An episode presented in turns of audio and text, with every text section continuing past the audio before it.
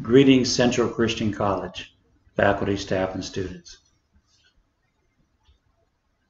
Start. Habari, tuna farahi kuahapaleo. Hello, we're saying hello to you in Swahili. We're happy to be with you here today. I'm Sherry. And I'm Tom. And uh, we are missionaries with the Free Methodist Church to Africa. Specifically, we work in the country of Tanzania.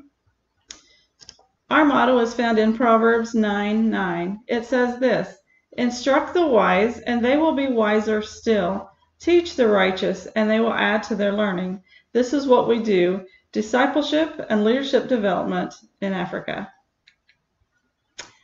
Here's a picture of our family. We have three adult children. Our oldest is on the left with his wife Jocelyn, John and Jocelyn, and our grandson Todd. They live in New Hampshire. On the top right corner, you'll see our daughter Caitlin and her husband Daniel. They just were married in August. And then uh, they live in Wisconsin. And below them, you'll find Michelle and James. James is our youngest son, and they live in Wisconsin as well as he's finishing up his education. So we were in Kenya for two years, and we worked with the Springs of Hope Bible School. We did mentoring of leadership in various ways. We conducted seminars and retreats throughout the country. We also did Bible studies with groups and individuals to work through this development, uh, leadership development, and discipleship. To give you an idea of where these countries are located, here's a picture of Kenya and Tanzania. Tanzania is just south of Kenya, as you can see here. Equipping church leaders in East Africa give this information that 90 to 95% of all African church leaders have no or very little formal theological training. Some people wonder why is that important? Well, it's important because a lot of times people who love Jesus very much love him with all their heart, but they don't have a lot of knowledge of the Bible or understanding of the Bible. And so we want to help them have that understanding and to be able to go deeper in their understanding and their knowledge of Jesus Christ. Everett Bible College began in 2019. It's a brand new Bible school. It runs on a modular setting. The setting runs for a full year, but they only meet three times out of the year, and each time is for a month. And in that month, they take three courses. So when they finish with the year, they'll have completed nine courses. Students live at home. Most of the students have jobs, they have families. And so it is difficult for them to move everybody to go and to learn and to grow deeper and to follow the call that God has placed upon their heart to be ministers for Jesus Christ. And so the school was started so that there could be an avenue for students to come and to learn and to grow deeper in their knowledge and understanding of God and take that information back and to share it with others. There has no been no training in Tanzania since 2000, around 2006. And so this is very important for the Free Methodist Church in Tanzania. So when we go to Tanzania, we'll be working with Everett Bible College. We'll be on a five-year assignment. We'll conduct some seminars throughout the country periodically, and we'll do some retreats. We'll continue to mentor leadership, and do Bible studies both individually and in groups. Acts 1 8 says, But when you will receive power when the Holy Spirit comes on you, and you will be my witnesses in Jerusalem and in Judea and Samaria and to the ends of the earth. This is a very powerful statement.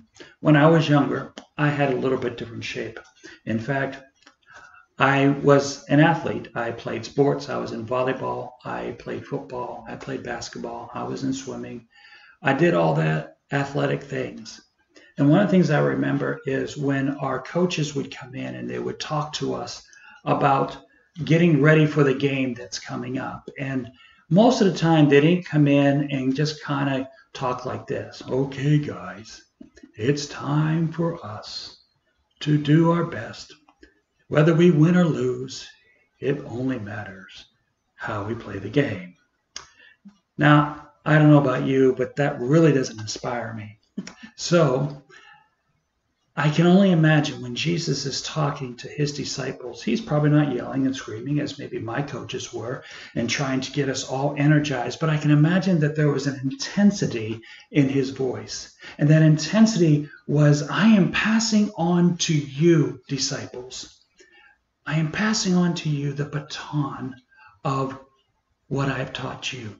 And I am asking you, no, I'm calling you to go and take the baton, take what I have taught you, take the knowledge that you have gained about me and the Father and the Holy Spirit who is to come, and to share that information with others.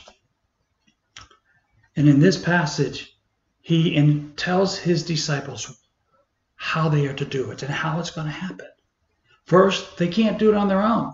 They have to allow the Holy Spirit to empower them and to enable them so that they can then have the ability and the gifting and the strength to go out into a world that does not know Him and share the gospel of Jesus Christ.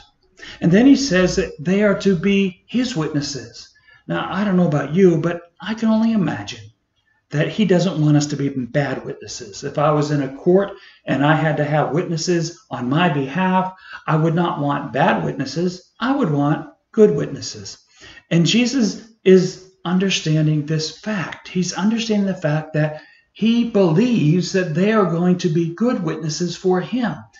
And they're going to be good witnesses in Jerusalem and in Judea and Samaria and the ends of the earth. He doesn't say you can choose which one. He says, These are where I am calling you to be. Now, not all of us are called to be in our Jerusalem, which is the local. Not all of us are called to be in the Judea and Samaria, which is the regional. Nor is all of us called to go to the ends of the earth. But we are called to work together, to pray for one another, to help each other, to support one another. But the most important thing about this is being willing to be a vessel for Jesus Christ and allow the Holy Spirit to empower you as you respond to his call in your life, wherever it may be, but also to be a supporting hand to those who are called to be in other places for the sake of God's kingdom. Well, I hope that you have a little bit of a feel for who we are and our passion and our heart and our desire. And we want to encourage you to seek out God's will for your life and to recognize that God wants to do great things for you, in you, and through you for the glory of his kingdom. We look forward to talking with you next week a little bit more about what mission is all about. God bless.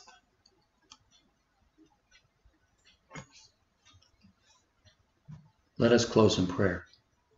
Our Father, we come before you and we thank you so much for your love and your grace. Lord, we thank you for each one that is watching this uh, video right here, right now, at this moment. Father, we ask that your Holy Spirit will minister to their hearts and their minds, and that they will respond in whatever way you are calling them to respond as they desire to grow closer to you, closer in your love and in your knowledge and in your understanding.